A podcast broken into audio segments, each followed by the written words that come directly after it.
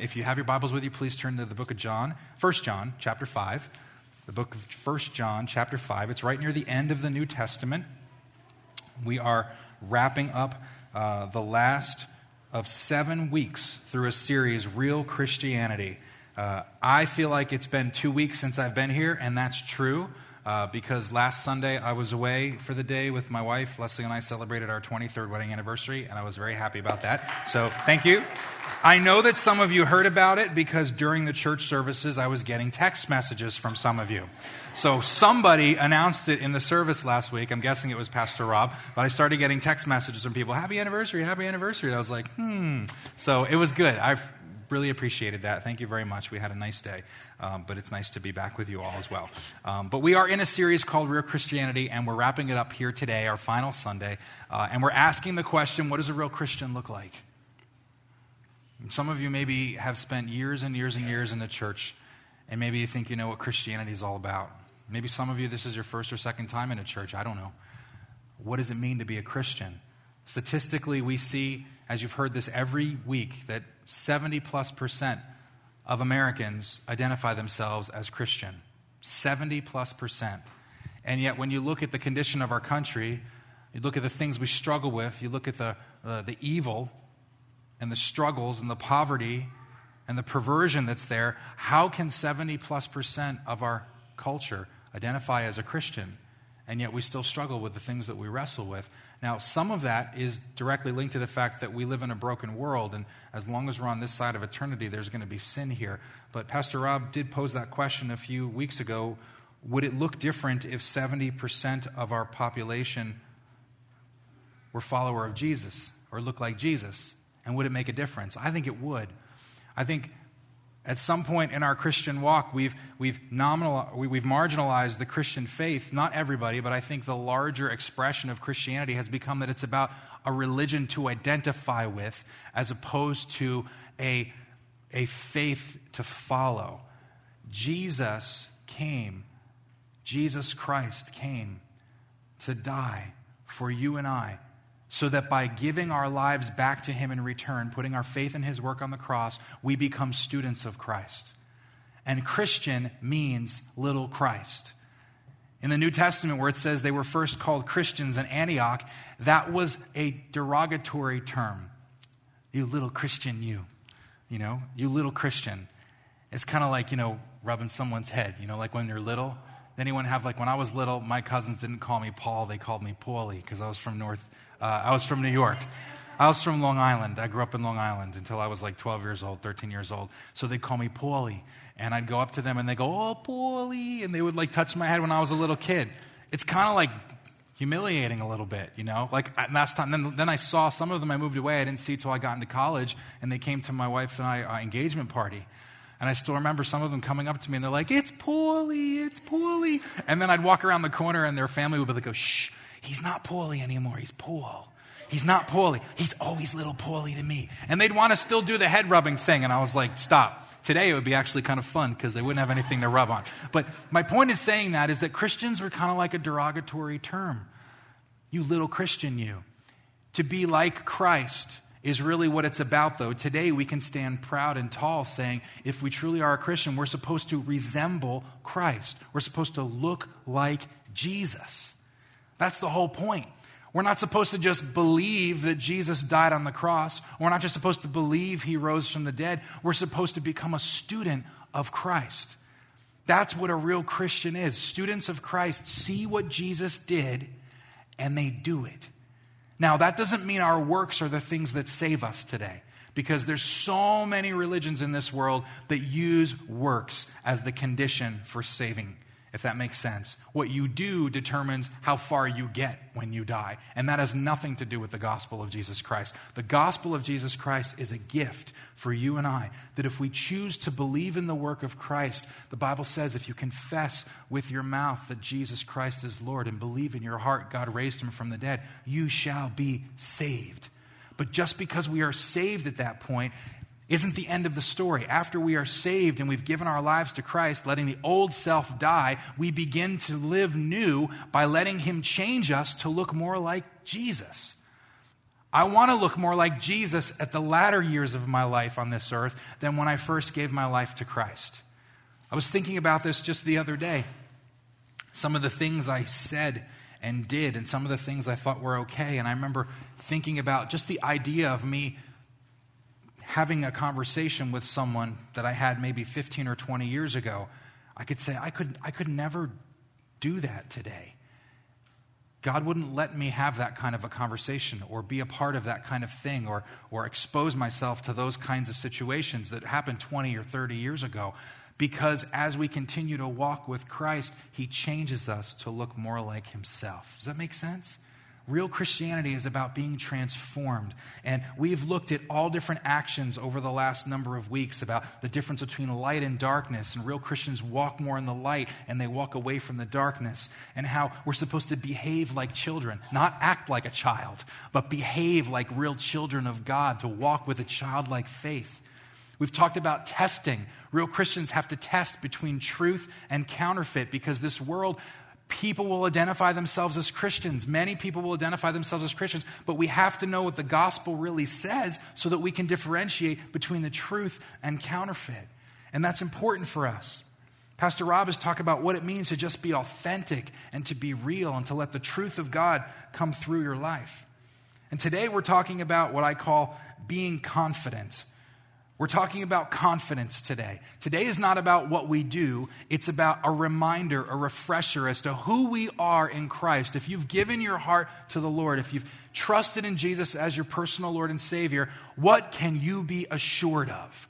What can you be confident in? What are you confident in today?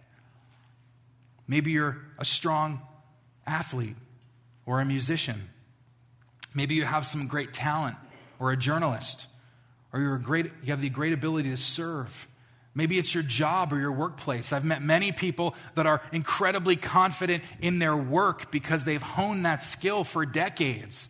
But then in other areas that they're not too comfortable with, they kind of shy away or they quiet down from. And that's understandable. What are you confident in today? Are you confident in your abilities? Maybe you're confident in the abilities of others, of family or friends. What influences your ability to be confident? Thinking about that for me, I was thinking a few things influence my ability. One uh, is control, just kind of the nature of reality. If, if you have control, your confidence level can go up or go down, right? So if you know that you're really, really, really good at something and it's your job to accomplish it, you can have a strong confidence in that because you know you're gifted at it. You know, and, and that works different in other situations. I was thinking about, you know, like, like uh, something I'm not very good at. I, I, wouldn't, you wouldn't want me to be like your fashion designer. I, I wouldn't do well at that. I wouldn't do well at that. If I had like four different types of shirts and like four different types of pants and they just changed colors, I think I'd probably be okay with that. Can I get an amen from our guys? Some of us. Some of you are like, I get that. You know, I get that. Now, I want them to look different and everything, and over the years, I've been growing and learning in that. But I wouldn't be the guy to do that. Or like a wedding planner. You know, like those wedding planners, like those TV shows where they just, they're doing all that. I just get me out of the way and I'll just do whatever you want me to do. I remember doing a wedding in Philadelphia a couple of years ago, and I said, what, what do you want me to do? And they're like, You just stand there. And I was like, Okay. And then what do you want me to do? And then this lady was like, just all this stuff was happening. And this goes here and this goes here. And I was just like, this is awesome. I'm like, all I have to do is open up my book and do you? Do you? You are. Let's go. And that's all we had to do. And it was over. It was 20 minutes. I'm not kidding. I felt like I was in a Jewish wedding. 20 minutes. It was over just like that. My dad, everyone's on his side is Jewish, so I just I have the history there, so I just know. Um, they're short weddings. What are you confident in? History is one of the things as well. Not just your, um, your personal control, but history is something as well. What have you experienced in the past to determine whether it's going to be a reliable indication of the future or whether it's not going to be an indicator of the future? How many of us get on an airplane and travel across the country or the world and have a confidence that we're going to land on the other place? Though there are accidents that happen, we know with a very good certainty level that we're probably going to be fine because over and over again we see the track record is success over and over and over again. I'm dating myself a little bit, but back in the 70s and the 80s, there was a car that was made by the Ford Motor Company called the Pinto. Does anyone remember the Pinto? Yeah? One of the ugliest cars ever made during that time. That was an ugly looking car, man. That car was known for something, and it wasn't its good looks. You know what it was known for? If you rear ended that car, it would blow up. That's the truth. You can look it up because there was a filler where the gas neck was, and the, the filler neck, when it got rear ended, would crack. And if it cracked, it would actually allow gas to leak out. And if it, there was a spark, it would start a fire and it could explode. How many of you want to buy a Ford Pinto after hearing that story? Nobody wanted to buy a Ford Pinto after that story. Then the Nova came out when Ford came out with the Nova in the 60s, and then they sold it in Central America and in Mexico, and nobody would buy it. Do you know why no one would buy the Ford, uh, the, the Chevy Nova? Not the Ford, the Chevy Nova? Because in Spanish, Nova means doesn't go. this is true. Rosa, am I wrong? I'm right, right? It means no, it means no go. Why are you going to buy a no go? And that's what they did. So they had to change the name to something else. Experience influences our ability to be confident in something. This morning, I want to talk about being confident in Christ. We need to be confident in Christ. You can be confident in Christ. If you are a believer, here's what I want you to walk away with five things. I'm going to touch on these things briefly this morning. Number one, why should we be confident? Because we can know God we can know God. 1 John 5:13 says, "I write these things to you who believe in the name of the Son of God, so that you may know that you have eternal life." It's so important for us to know this morning, folks, but eternal life doesn't begin when we breathe our last breath on this side of eternity. Eternal life, Jesus says, begins right here, right now, for all who believe. Look what he says in John 17, 3. Now, this is eternal life, that they know you, the only true God, and Jesus Christ, whom you have sent.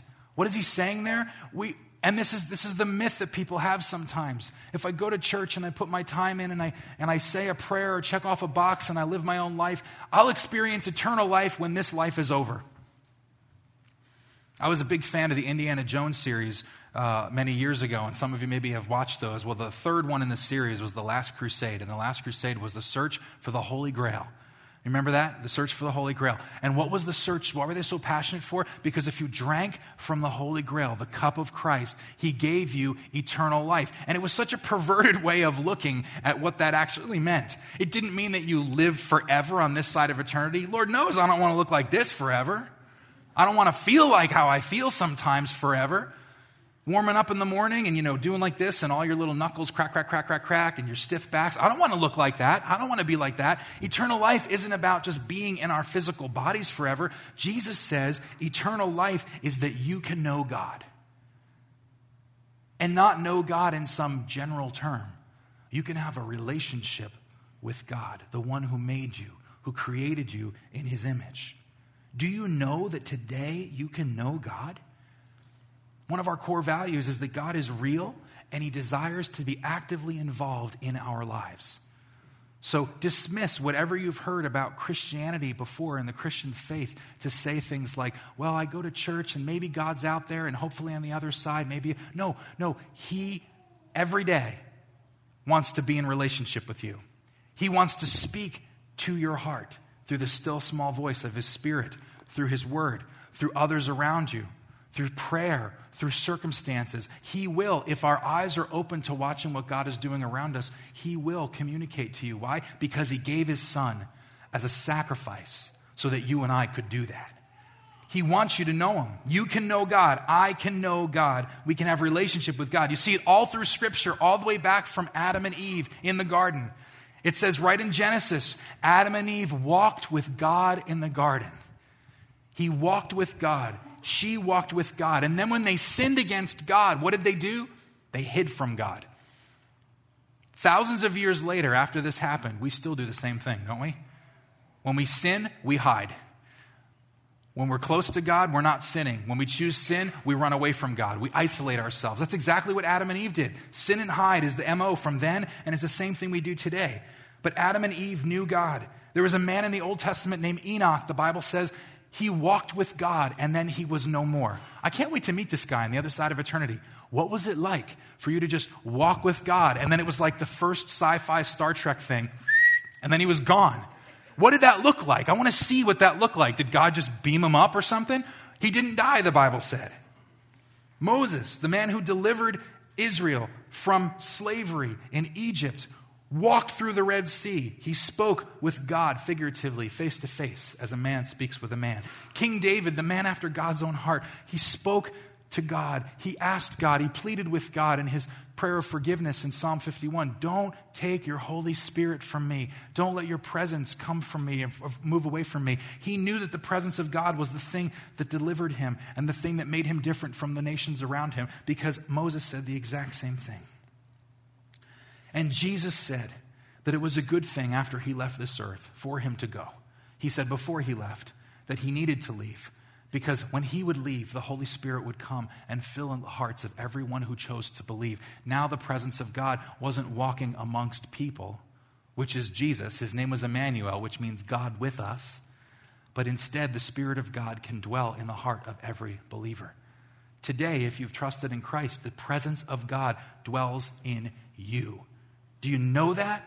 You can have a confidence to know that you are never alone. I have a confidence to know that I am never alone. And that's important for me to know because there are times in my life, and it happens more frequently than not, where sometimes I just feel alone or isolated or like there's nobody that understands what's going through my mind or the circumstance. Can I tell you, if you feel like that sometimes, God always gets it because He let His Son pay the price on the cross so that you could be in relationship with Him. And He never leaves you and He never abandons you. And when you feel like you're at your lowest point or you feel like you're discouraged and nobody gets it, Jesus always gets it. That's encouraging. We need to be confident that we can know God because He hears us and He loves us. The second point be confident because He hears us and answers our prayers. Be confident because he hears us and he answers our prayer. Verse 14 says, This is the confidence we have in approaching God that if we ask anything according to his will, he hears us. And if we know that he hears us, whatever we ask, we know that we have what we asked of him. Now, that's a tough one for people sometimes because prayer is sometimes this, this, this mind exercise and people struggle with prayer. You know, the two things in our faith that can transform us the most is reading God's word and prayer. And what are the two things that people struggle with the most in the, in the Christian church? Reading God's word and prayer. People have an easier time serving. Tell me what you want me to do, and I'll do it. No, I want you to, and we, we want to serve because it's part of what it means, but reading God's word, being open to the word, letting the word transform you and I, is something that people struggle with a lot. Prayer, real prayer. I don't just mean learning a rope prayer. How many of you ever learned a prayer when you were little? Maybe that you can even remember today. I had these prayers that I prayed when I was little, and I still have this one. You know, now I lay me down to sleep. Anyone remember this? I pray, say it with me, I pray the Lord my soul to keep. If I should die before I wake, I pray the Lord my soul to take. Amen. I was like five years old. I was praying that prayer. My mom's like, if you should die before I wake. And I was like, okay. I was five. It's not a bad prayer. You know, rub a dub dub, thanks for the grub, like whatever you pray. I don't know what you do. Everyone does something different, right? The point of prayer, though, is it's supposed to be an intimate relationship between you and God, between me and God. The point of prayer is to remind us that He made a way for us to communicate with Him, the Father, and the point of prayer is not just that we just give him our desires and just talk to him about our wants and our needs, but we become broken before him. See, there's a posturing of our heart that matters in prayer. And the Lord's Prayer summarizes this Our Father who art in heaven, hallowed be thy name. The kingdom come, thy will be done on earth as it is in heaven. Give us this day our daily bread and forgive us our debts as we forgive our debtors. And deliver us from temptation. Lead us not into temptation, but deliver us from the evil one. Right? What is he saying here in this prayer?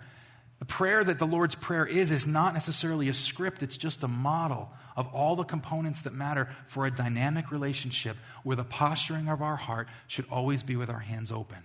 Our Father who art in heaven, hallowed be the name. How great is God? We sang about that this morning. He's a good father. He's a good father. He's a good father. Your kingdom come, your will be done. It's not about my will, but my hands stay open like this to you, God. And if you want to put something in it, you can. And if you want to take something out of it, you can. Give me my daily bread. Why? Because I can't do it myself. My hands are still open. You see what's happening here? We're not praying, God, give me the strength to provide for myself. No, he says, Give me this day my daily bread. Forgive me of my debts as I'm supposed to forgive those who have offended me. Again, easy or hard, but it requires this. Sometimes we go to God with a posturing, sometimes like this. I don't know what God's going to do, but I've been praying and nothing's happening. Sometimes we go to God like this I asked for it and it didn't happen. And now I'm like this before you, God. And these aren't the postures. When the scripture talks about being able to pray, that He hears us and He answers us according to His will, it's when we have our hands like this. What better model we have than Jesus Himself, who said, as he stood in the as he prayed in the garden before he was arrested, he said, Father, if there be any other way, right? That's what he said. If there be any other way, take this cup from me. What was he saying? I don't want to do this.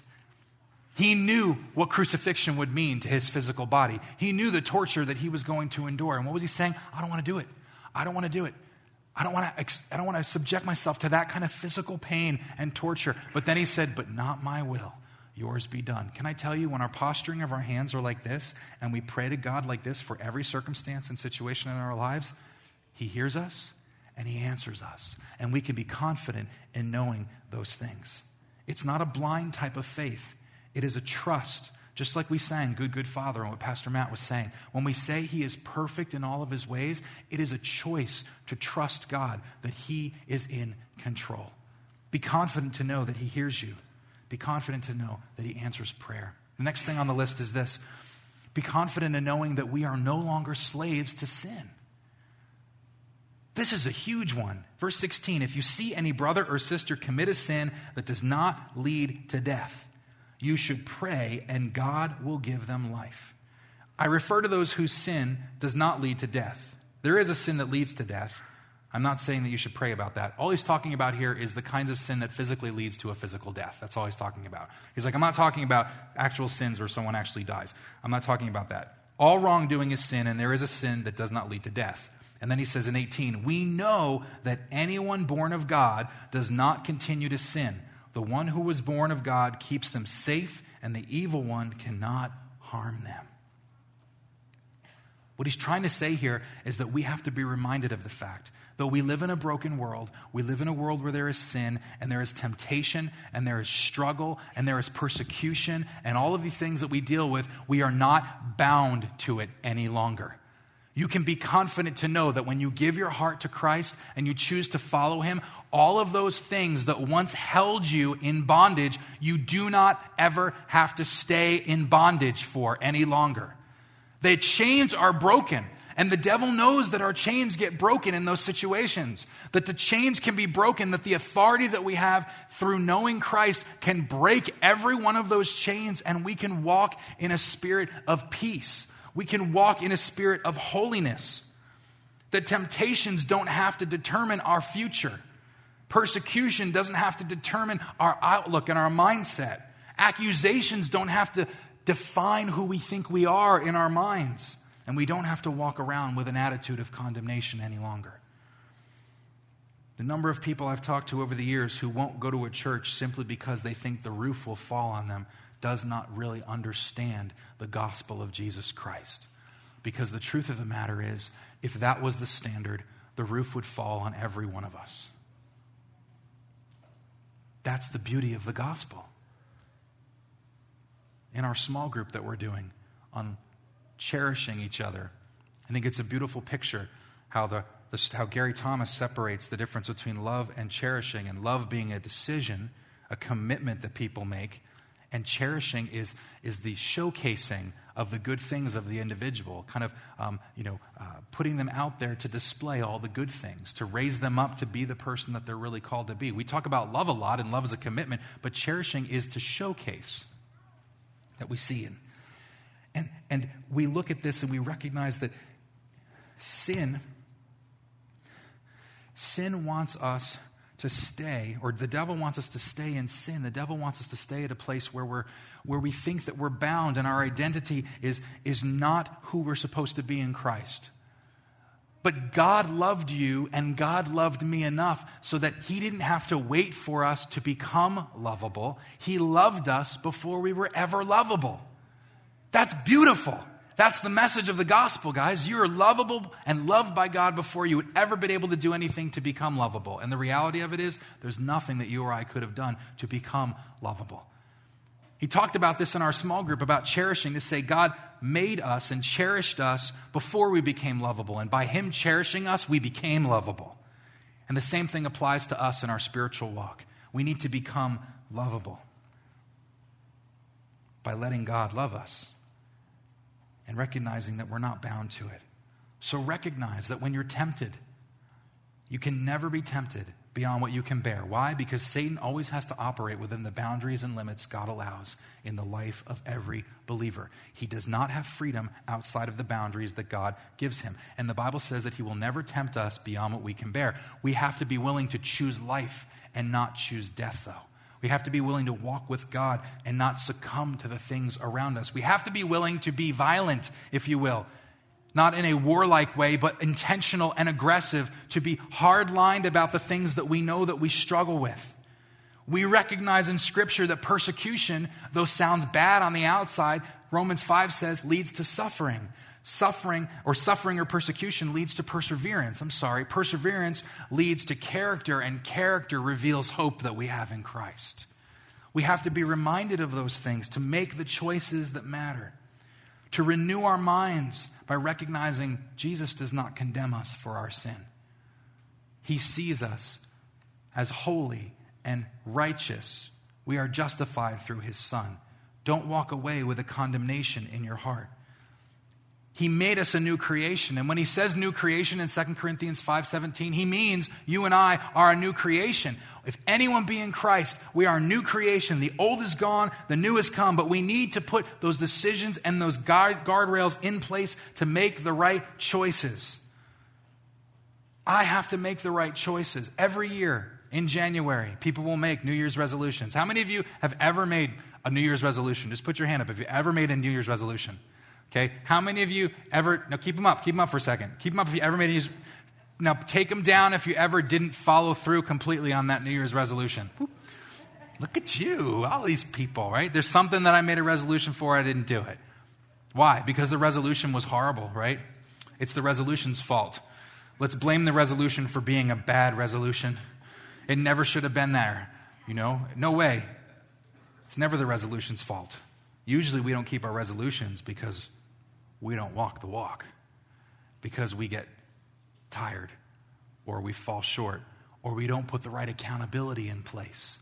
You know how important it is for us to be accountable, to do the right things, and to say the right things, to make the right choices, to be intentional. Think about one of the practical examples that always comes to mind is Dave Ramsey's Financial Peace University. Some of you have, have exposure or experience about financial peace, but he's very specific when people come into financial peace and their, their budgets are a mess, or maybe they have no budget, or they're in debt up to their eyeballs. What does he tell them to do with their credit cards? Anybody know what he says to do with their credit cards? Throw them out, cut them up. what? This is like liquid gold, you know, or whatever. Like, what do you mean?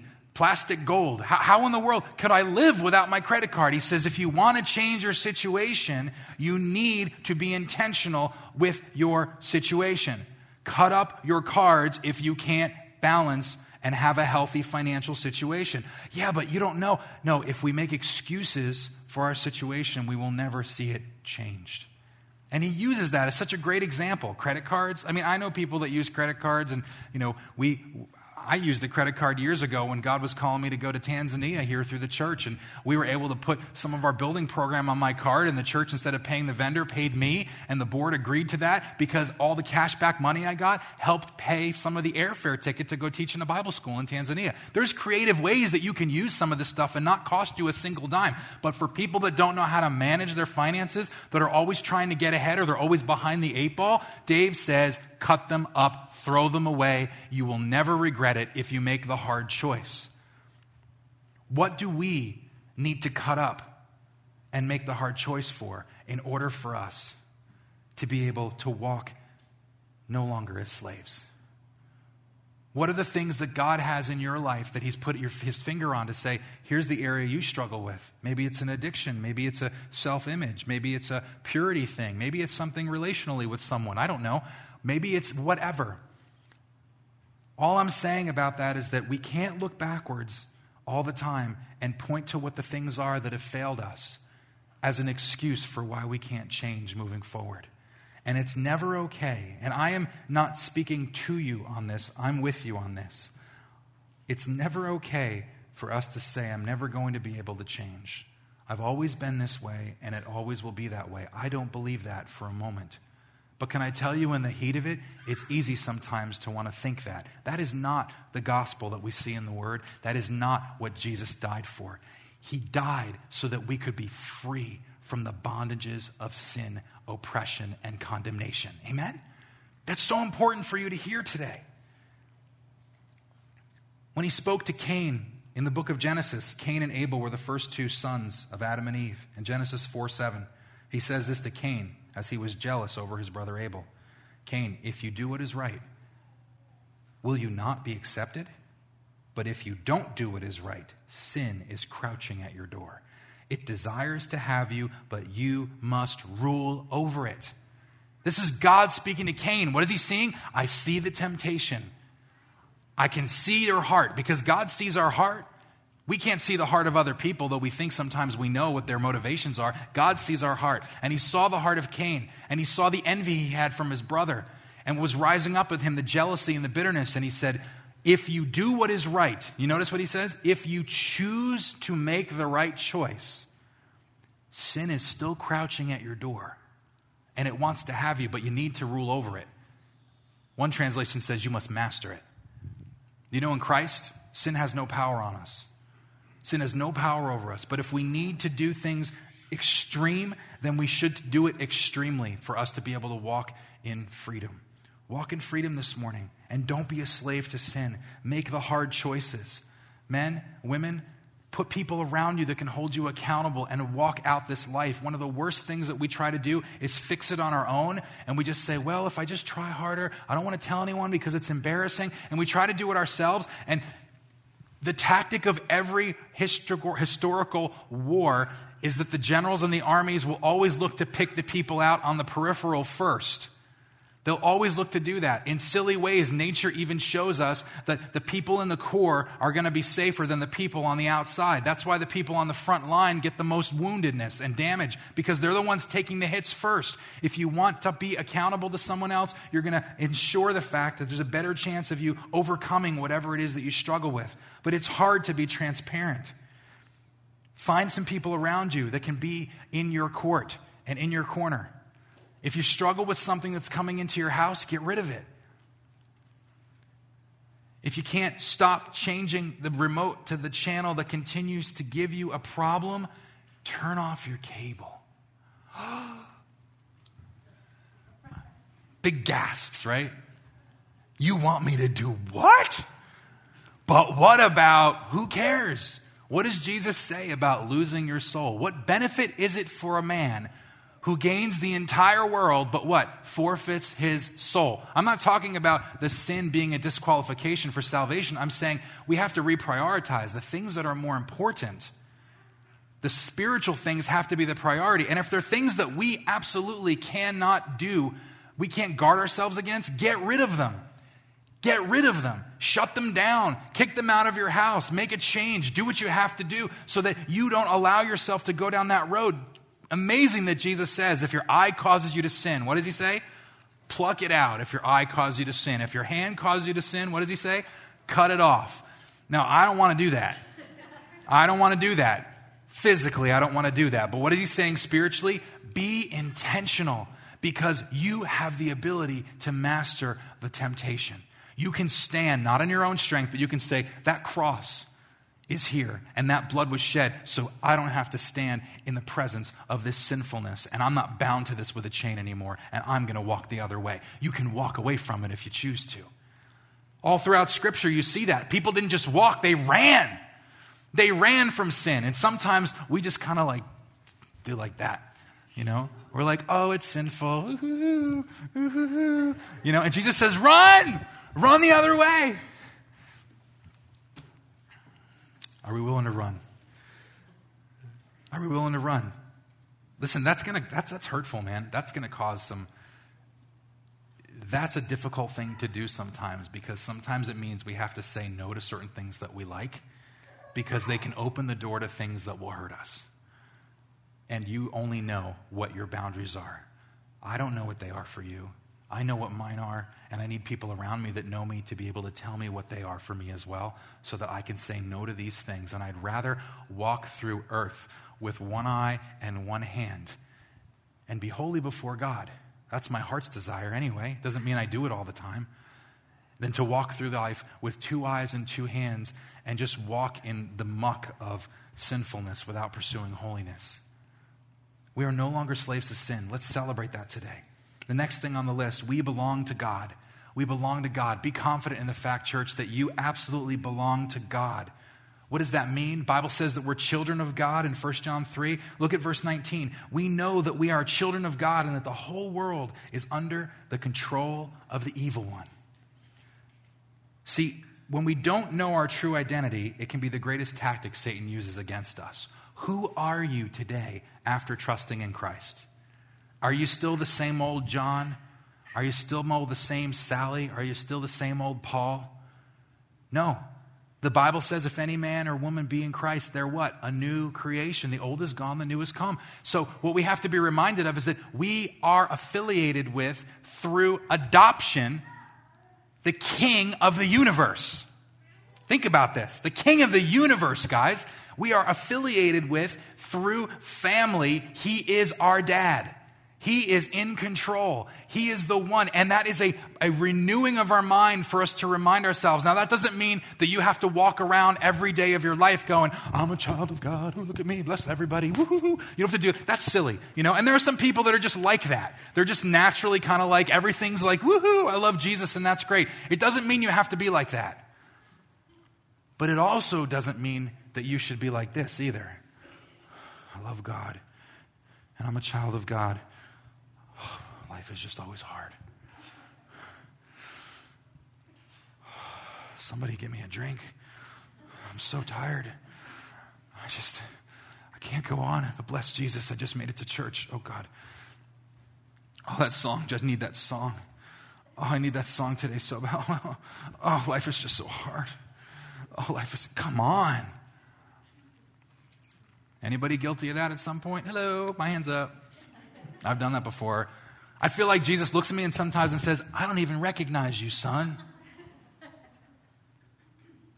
Or as James says, it's like the person that looks at himself in the mirror, sees who they are, and as soon as you put the mirror down, he totally forgets who they are.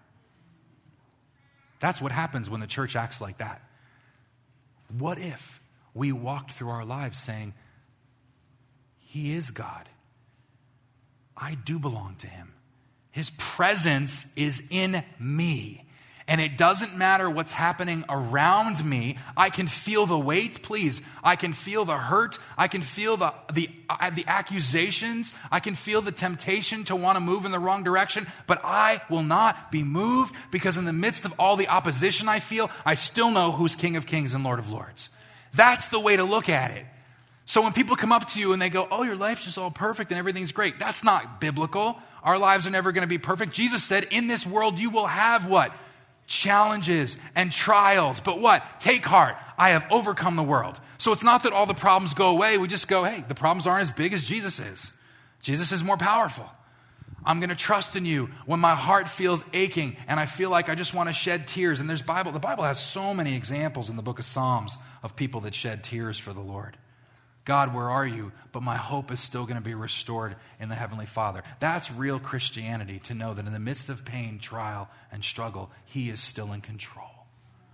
That's the peace that passes all understanding. Know that you belong to God.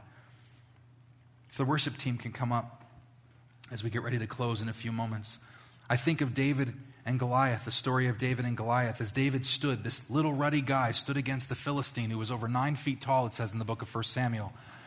And as he intimidated the entire nation of Israel, the Philistine did, David stood before him and said, You come against me with the sword and the spear and the javelin, but I come against you. Look what he says in the name of the Lord Almighty, the God of the armies of Israel. What is he saying here?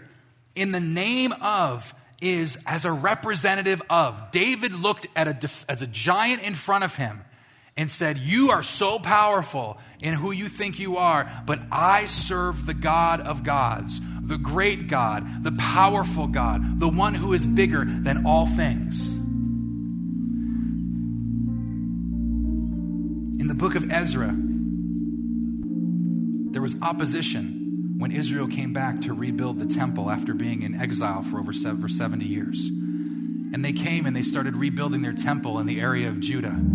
And the opposition from their enemies came and began to speak lies into the situation. And they got the situation shut down by going back to the king of Persia and saying they shouldn't be doing this, and they shut it down. Ten years later, they started rebuilding again. And look what the enemies of God said about the temple and of God Himself. Verse 8 of Ezra 5. The king should know that we went to the district of Judah, to the temple of the great God the people are building it with large stones and making the timbers in the walls. The work is being carried on with diligence and is making rapid progress under their direction. You know what I love about that? I love about it that the enemies of God recognized the authority that came through Yahweh more than the people of Israel even did. They went to the leaders who could stop it and say, You know that temple in Judea? That was built many years ago to not just any god. They had lots of gods in Babylon and Persia gods of stone, gods of wood, gods that they worshiped in different forms. They're saying, no, you remember the great God? The great all powerful God? They're rebuilding his temple. Time out. This is going to be bad news for us. They knew that God was big enough and great enough and strong enough. Do we know that this morning? That we belong to the one who's big enough, great enough, and strong enough. And lastly, we know the true, the one true God. We know the one true God. Verse 20 says, We know also that the Son of God has come and has given us understanding so that we may know him who is true. And we are in him who is true by being in his Son, Jesus Christ. He is the true God and eternal life. Dear children, keep yourselves from idols. You know what's so beautiful about this last confidence that we have? Is that we're going to take in a few minutes and the worship team's going to sing and then we're going to break. We're going to celebrate with three people that are being water baptized today because they are making a declaration today that they don't just serve a God, they serve the one true God. And Jesus said, I am the way and the truth and the life. And no one comes to the Father except through me.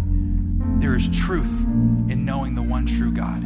Would you stand this morning as we get ready to go into our baptism time? Everyone who's here this morning that's participating in our baptism, if you could make your way to the back as we get ready to start the baptism, we're going to turn it over to our worship team who will lead us in this final song today.